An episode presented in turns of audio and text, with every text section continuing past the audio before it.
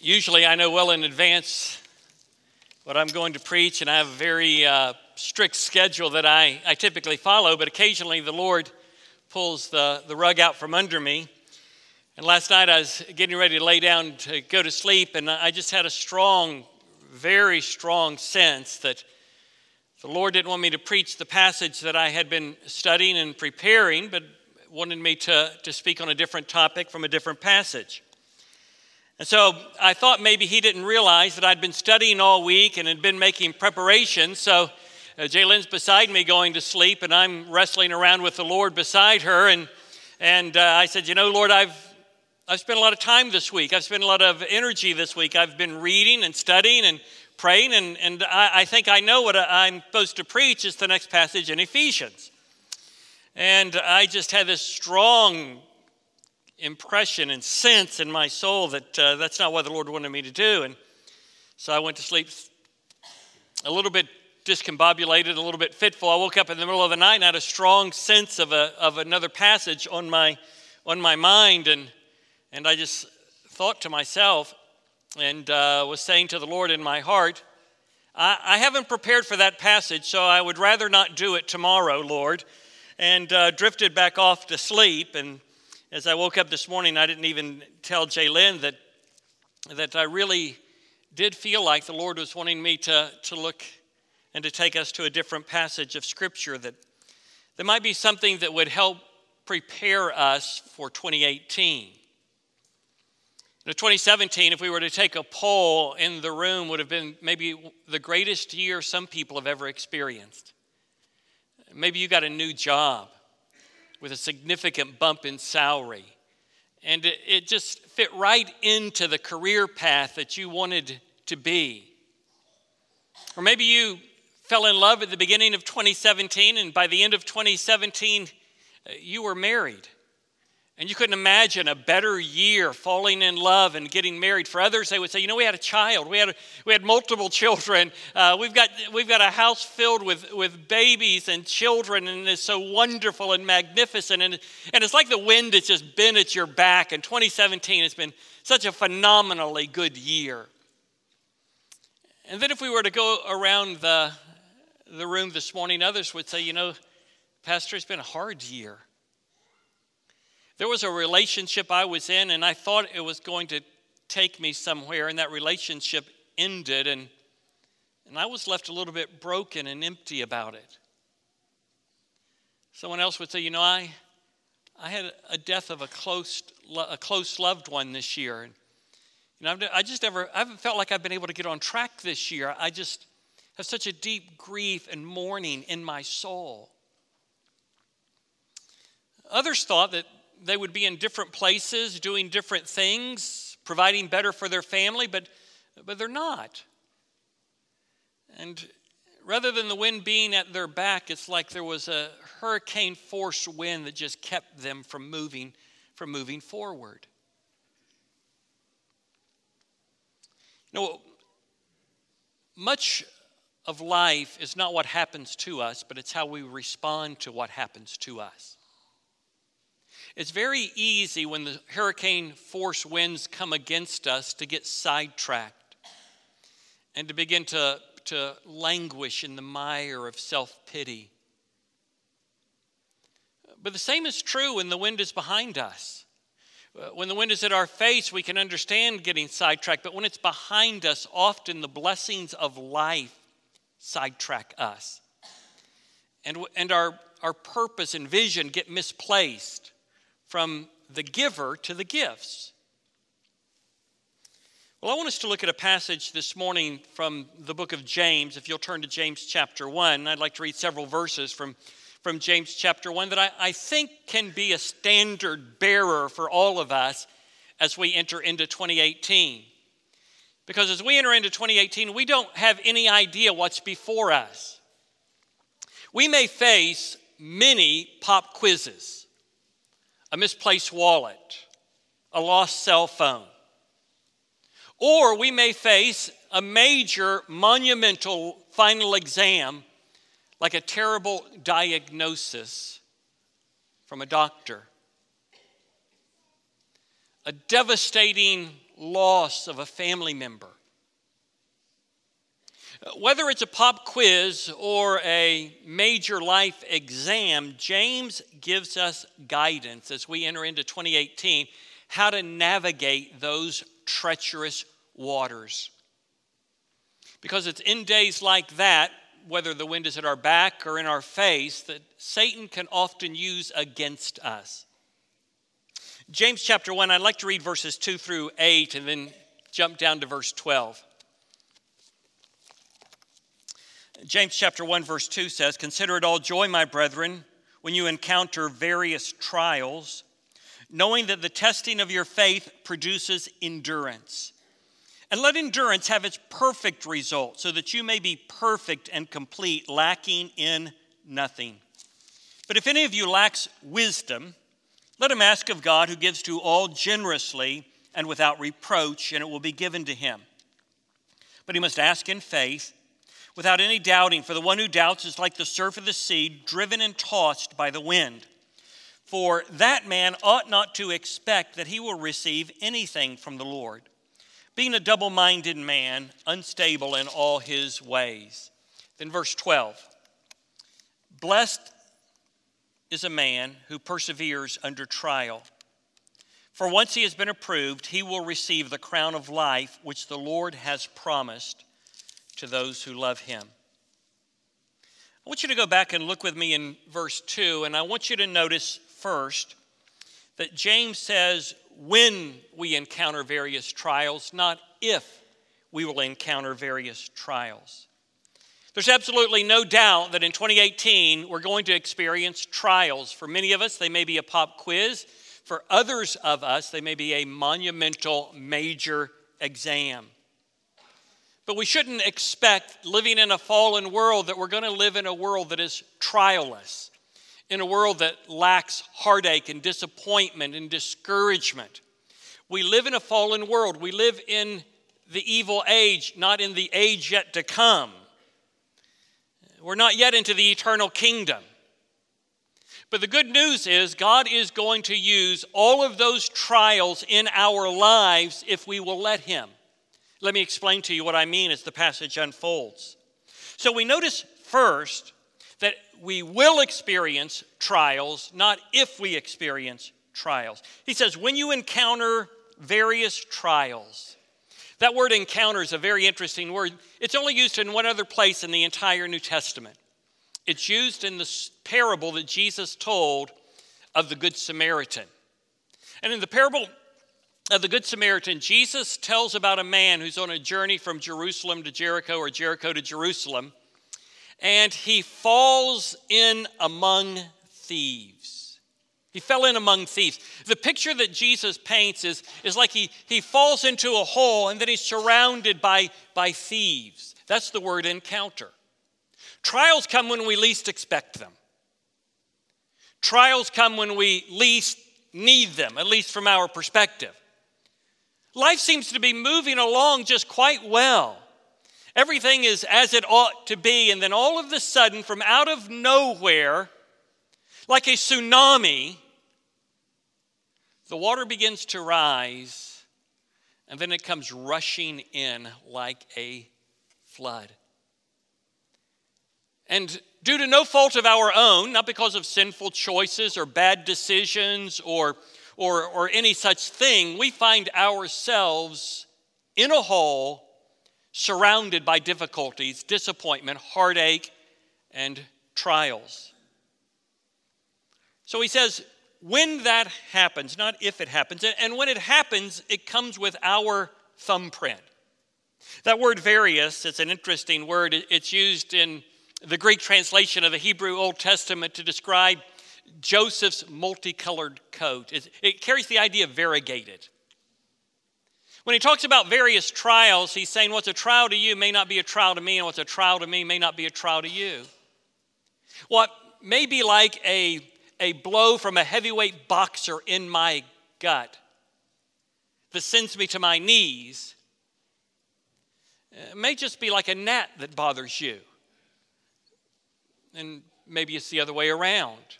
That's why it's variegated. That's why it's various. They, they come with our thumbprint, they come with our zip code. with our cell phone number. They come crafted and, and, and situated for who we are in life. Trials are going to come in 2018. Well, what are we to do about it? He says we're to rejoice. Consider it all joy, my brethren, when you encounter various trials. Well, that seems moronic. That seems ridiculous. Well, it is ridiculous if we misunderstand what he's saying. Is, he's not saying that as we go to the funeral home, we're to be skipping and whistling like we're out for a, uh, for a walk on a, on a beautiful spring day. That would be preposterous, and God doesn't expect that from us. It's not like we're standing in the unemployment line giving high fives to people as we, as we begin to fill out the paperwork to receive a substandard uh, compensation for what our family genuinely actually needs to survive. See, when he says consider it all joy, he ties it to verse 3 when he says knowing. We can consider it all joy when we encounter various trials because of something that we know, but if we don't know this, if we don't know this, we will be entering dangerous terrain. If we don't know it and believe it, we're entering dangerous waters. Because trials, whether they're a number of little pop quizzes or monumental exams, can be used by the evil one against us to distract us. To distract us from the reason for living and to draw our attention to us to take our attention off the Savior and put our attention on us. So we begin to waller in the mire of self pity. We begin to pull the covers up over our heads like nobody's ever lost a loved one, nobody's ever lost a job, never, nobody's ever had a relationship end. There's, there's nobody that knows the troubles that I've seen. And so we begin to think we're, we're all alone in this. We're, we're by ourselves. Nobody goes through what we go through. Nobody's experienced what we've experienced. I, I deserve better. I worked hard in college. I worked hard and got a substantial degree from a reputable institution. And, and here I am making a, making a substandard living in comparison to the training that I've gotten. Nobody's ever experienced the troubles that I'm experiencing. But what James wants us to understand is this those are difficult days, they're hard days. God doesn't expect us to whistle and pretend like the cult of Christian scientists that evil doesn't exist, that heartache isn't real. He doesn't expect us not to cry, He doesn't expect us not to experience agony. He knows that we are human beings. He created us that way. He created us with emotions, He created us with feelings. What he doesn't want is for our feelings to drive us, for our feelings to determine the choices that we make. So he says, You can consider it all joy because you know God doesn't waste your sorrows. You know God doesn't waste your pain. That you know that the, that the difficult road that you're traveling, God's not going to let it be for naught. He says, knowing that the testing of your faith produces endurance. Notice that in verse 3 it's called a test of faith, but in verse 2 it's called a trial. A trial equals a test of faith. Now, the test is not so that God can find out where we are, He knows where we are. The test is so that we can discover where we are. God uses trials, He allows trials in our lives so that we can learn we're never as far as long, along as we thought we were. We think things we never thought we would think. We do things we never thought we would do. Trials are tests, not so God can discover where we are. He knows exactly where we are, but in part so that we can know where we are. Knowing that the testing of your faith, he, he's presenting the, the picture like faith is a, a piece of metal, maybe gold being put into a refiner's fire. Or maybe it's a piece of steel that, that uh, or iron that, that, that a craftsman is going to, to mold and bend and, and, and hammer into something beautiful and magnificent, where the dross has to be removed or the, the, the, the metal has to be liquefied. And God does that so He can change us. See, He doesn't waste our sorrows. He's using it as a test to refine and to develop us into who He wants us to be. So he says, knowing that the testing of your faith produces endurance. This is why we can rejoice. God doesn't waste our sorrows, He uses it to develop qualities in our lives, like endurance. We would love, or at least I would love, to lay down and endurance kind of be like osmosis. If I could just buy off of the off of TBN or uh, or some uh, some Christian broadcast network, if I could just buy an endurance pillow, and you buy the pillow and you sleep on it, and the endurance that has been magically and and uh, miraculously filtered in that pillow just kind of seeps its way into our into our system. But that's not the way that God does it. God does it the old-fashioned way, through trials and tests. Endurance is a, a disposition of stick to itiveness. It's a mindset that says, I won't quit. Won't quit what? Quit following God, quit loving God, quit serving God. You know, isn't that what happens to us often when we, when we find that life isn't unfolding exactly like we had thought that it would? The, the things that are happening to us, they seem to be unjust, unfair. When that begins to happen, we often begin to think and act and behave in ways that we never really thought we would act and behave in. We become coarse or hard or harsh or cynical. But God wants to use it to develop endurance. And endurance is a stick to itiveness, as I just said, that says, I will not give up. I will not jump ship. I will not cease seeking after God. We want endurance. We want stick to itiveness. We, we don't want to be quitters. And uh, there aren't many builders anymore, the builder generation, the World War II generation. The generations that followed World War II are quitters, and the further we get away from the World War II generation, the more quitters we have we basically find ourselves put off with first world problems. And first world problems are minor and insignificant things, but it's enough to throw us completely out of sorts. In our better moments, we want endurance. We just don't want the process that we have to go through to get endurance. We want, we want a, a stick to itiveness. We want, we want a disposition that doesn't quit, but we don't want the process that gets us there. 2018, God wants to develop greater endurance in all of us. For some of us, it will be pop quizzes. For others of us, it will be major life exams. It will become come completely out of the blue. And people will look and wonder how can they withstand such devastating news? The good news is God will use it. He'll use the little quizzes and the big exams to develop endurance. But how? How will we navigate those treacherous waters that come like a tsunami? Well, one way is through prayer. So he says, well, let me, let me go back to verse 4 for just a moment because he's going to expand on this idea of endurance, and, and then we'll go to verse 5. He says, and let endurance have its perfect result. That is, don't try and get out of, don't try and get out of the boat. That is, I'm not saying that if your boss is a jerk that you don't look for another job.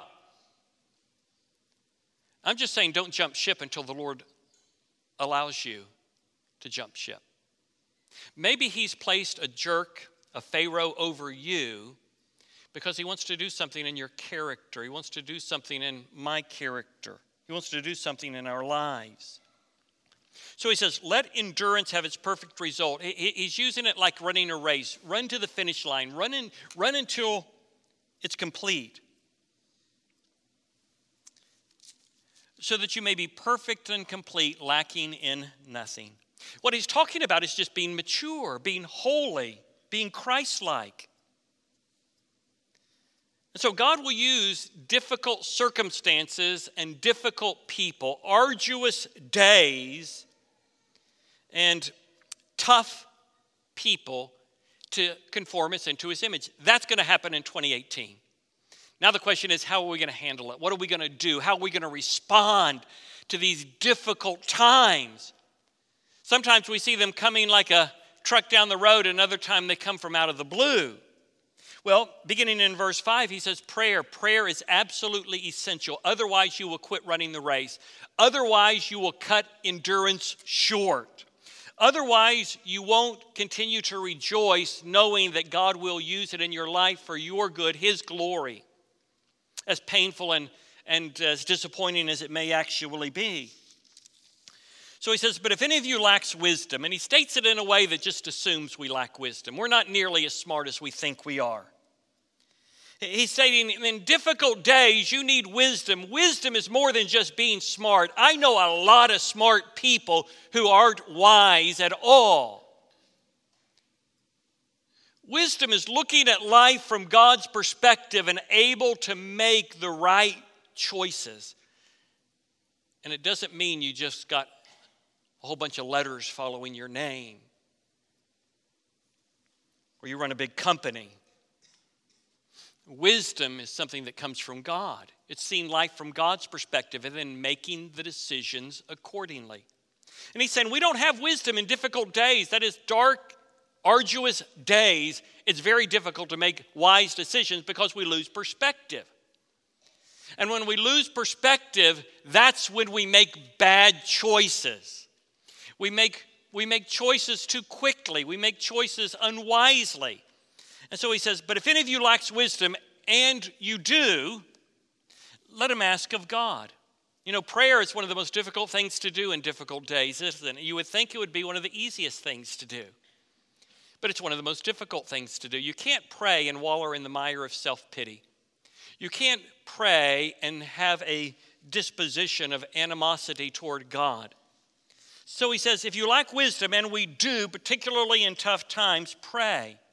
And so he knows we need encouragement. He knows we need an admonition to, to help us in prayer. So he says, let him ask of God who gives to all generously.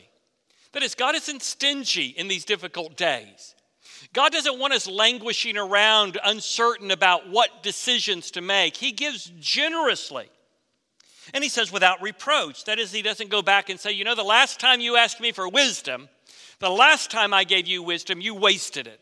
You did the very opposite. You didn't do what I was guiding you and leading you to do at all. He, he doesn't do that. He's not like us. You know, our, our children may come to us when they're little and they say, Daddy, can I have $5? I said, The last time I gave you $5, you spent it all at McDonald's.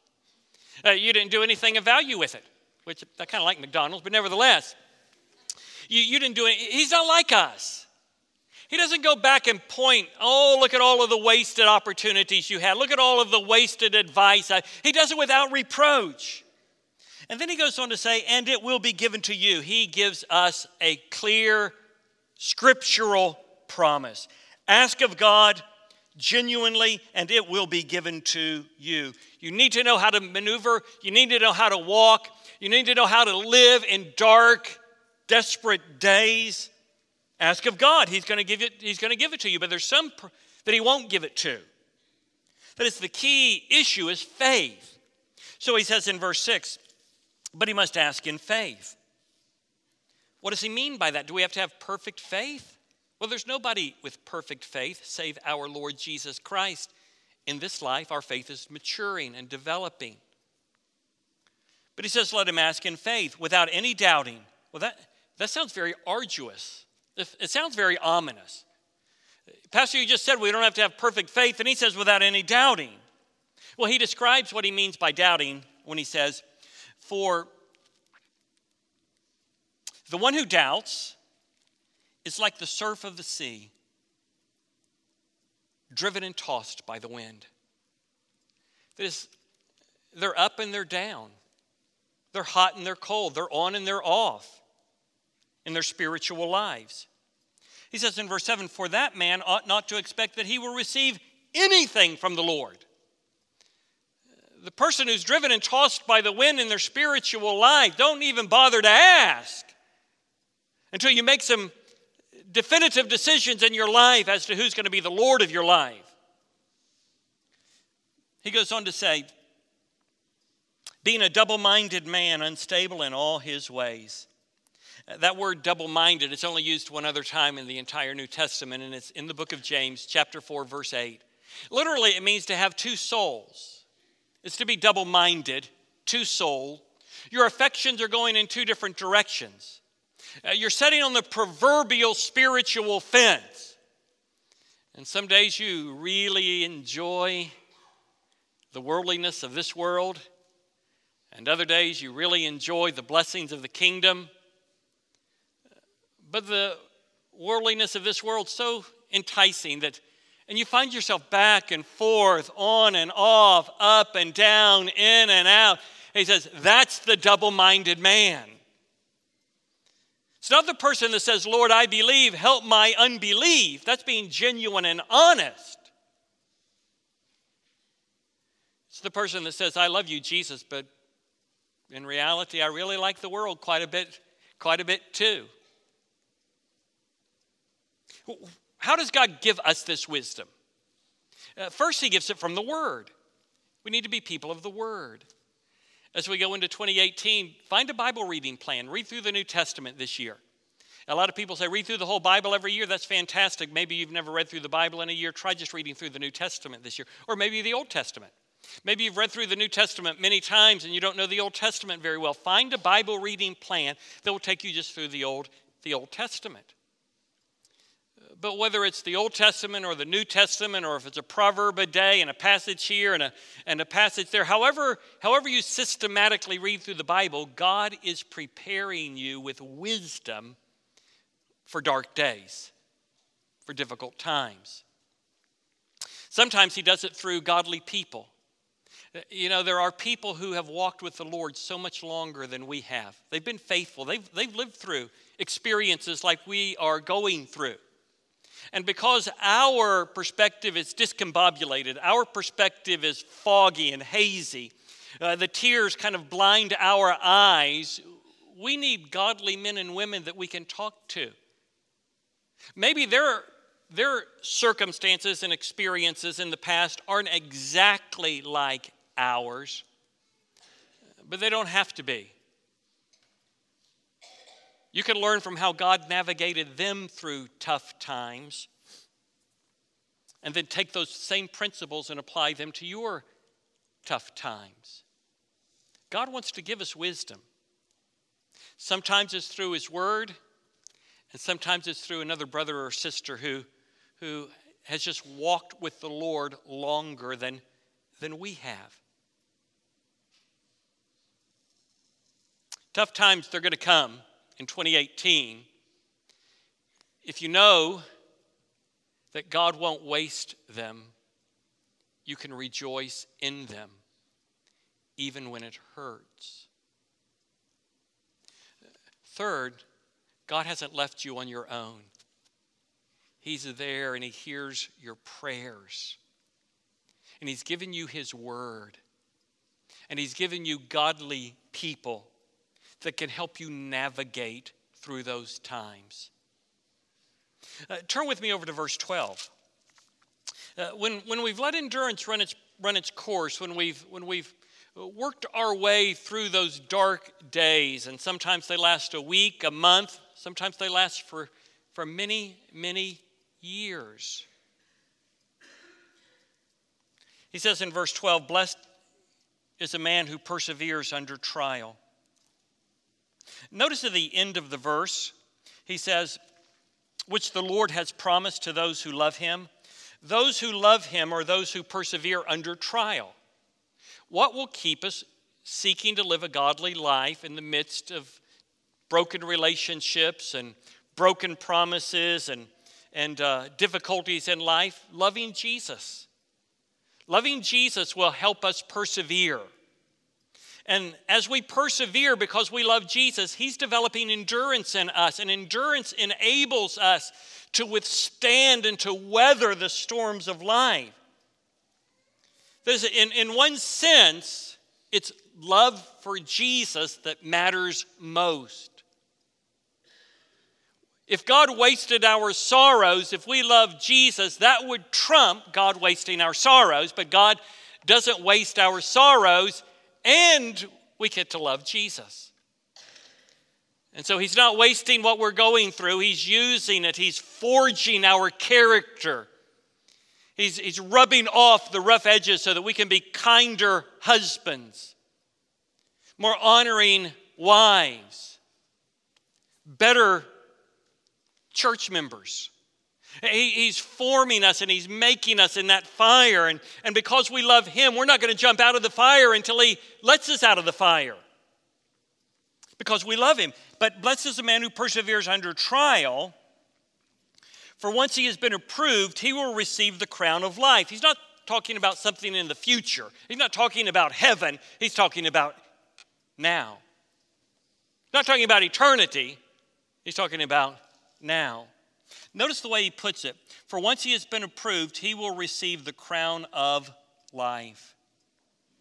Once he's been tested and proven and refined, and endurance begins to, to find a more, a more prominent place in his or her soul, uh, they receive the crown, which is life itself. It's not the removal of the trial, it's the experience of the Savior.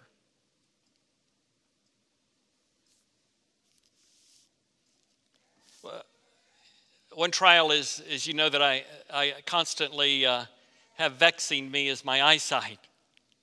Uh, in the, before the first service, I was in the other lobby and I thought I saw Jay Lynn talking to some people. I, I wouldn't recognize him from the man in the moon.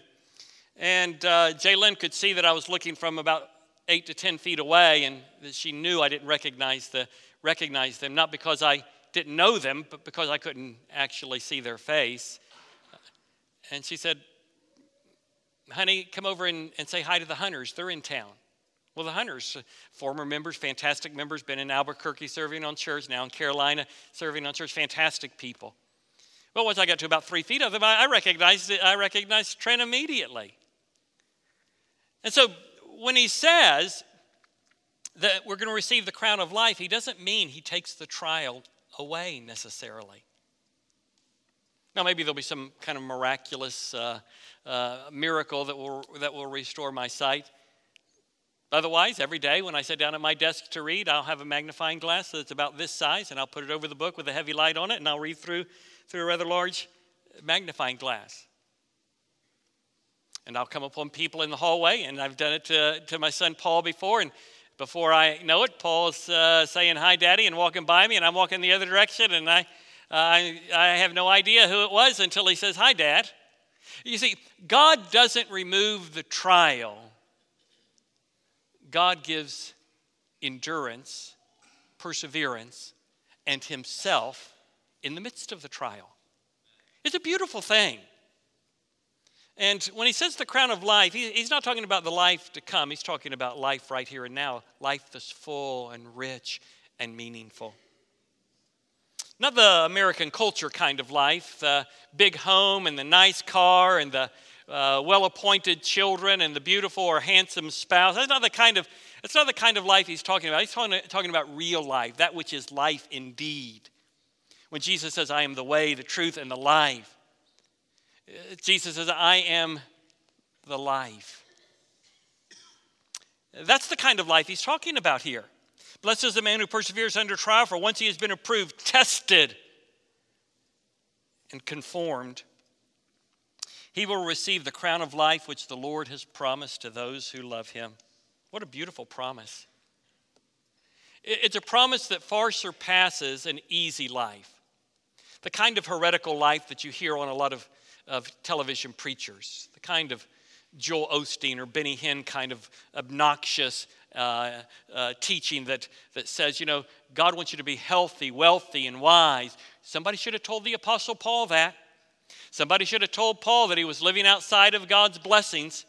You read Second Corinthians, and he had an arduous, difficult life, the greatest man to live on this side of the cross, save our Lord Jesus Christ, did not live in a big house with a beautiful wife, with a fancy salary. No, he, he lived like a pauper, hand to mouth. Lived with a lot of enemies and a lot of disappointment. He was betrayed by some of his friends. You say to Paul, Paul, would you turn would you, would you give it all back? Would you, would, you, would you give it back to have had an easier life, to have been a famous rabbi, to have been a, a person that was really recognized for, for your accomplishments? Not in a second would he have done that. And neither would you, and neither would I in our right moments, when we're in our right mind. So, what's all this have to say? Well, it says in 2018, you're going to face some pop quizzes. Someone's going to hack into your credit card. Somebody's going to lose a wallet. Somebody's going to have a spouse die. And it's going to be like a, a blow from a heavyweight boxer that takes you to your knees. And you're going to wonder is it all right to cry? It would be odd and wrong not to cry. There'd be something wrong with us if there's a relationship that we're in and we think that it's on the trajectory of marriage, and then all of a sudden, from out of the blue, it ends, and not only is there no marriage, there's no engagement, the relationship ends, and, and now it's just kind of an awkward friendship. Well, there's something wrong if there's no if there's no feelings with that. But, but what it does is it drives us to our knees because we know that God wants to use it in our lives for our good and His glory. We know that He's promised that He will use it to develop endurance in us. We know that He'll, he'll take our character and He'll put it into that fiery furnace and He will take uh, uh, an anvil and a hammer and He'll begin to, he'll begin to reconfigure our soul and then through it all, at some point, maybe in this life or the life to come, we'll find out you know what? That really was life. I mean, it was life indeed. It's the crown of life. And so as we as we conclude this year, you may have had a I mean just a stellar year. Oh, you lost your wallet or your car keys, but uh, overall it's just been phenomenally wonderful. And what do you say? You say, Praise God. Praise God for such a good year. I got married. We had a child. I got a new job. I got out of college. I paid off my college loan. I paid off my kids' college loan, you know, whatever it may be. And you say, Praise God. You're coming out of a year where it's just been very difficult. And you say, Praise God, not for the same reason, you can praise God because God hasn't allowed you to go through it without a purpose, without doing something in, in you. You have no idea what's going to happen in 2018. Could be the best year of your life, professionally, relationally, financially. It could, uh, it could bring out some, some difficulties that you could have never imagined, and it unfolds seemingly like a nightmare. But God is with you. Your commitment is decided. You've driven down the stake. I will love him, follow him, serve him, worship him, regardless of what 2018 brings. You know, it may be that you are here today and we come to this time and you just like one of our staff members to pray for you. If you'll come down in just a moment while Aaron's leading us in song, uh, we won't pray with you standing here and everybody wondering, well, I wonder what's wrong with Bill down there. He, he, he must be going through a tough. We'll sit down on the front row with you and we wouldn't, uh, wouldn't expose you to any kind of embarrass, embarrassing situation. Or, or maybe you'd just like to talk to someone about your spiritual life. Maybe you would come down and say to one of our staff members, I've never heard anybody talk about life the way Pastor Cook did this morning. I'd like to learn a little bit more about what he, what he was talking about. And we'll be glad to take you out and talk with you privately and, and confidentially about, about that. maybe you come down and you say to one of our staff members, I really need to talk to somebody. My, my wife and I here, we're going through a very difficult time, and we really need to get re- our marriage reoriented. And we'll pray for you, and then we'll, we'll, we will have somebody call you. We've got some stellar marriages in this church.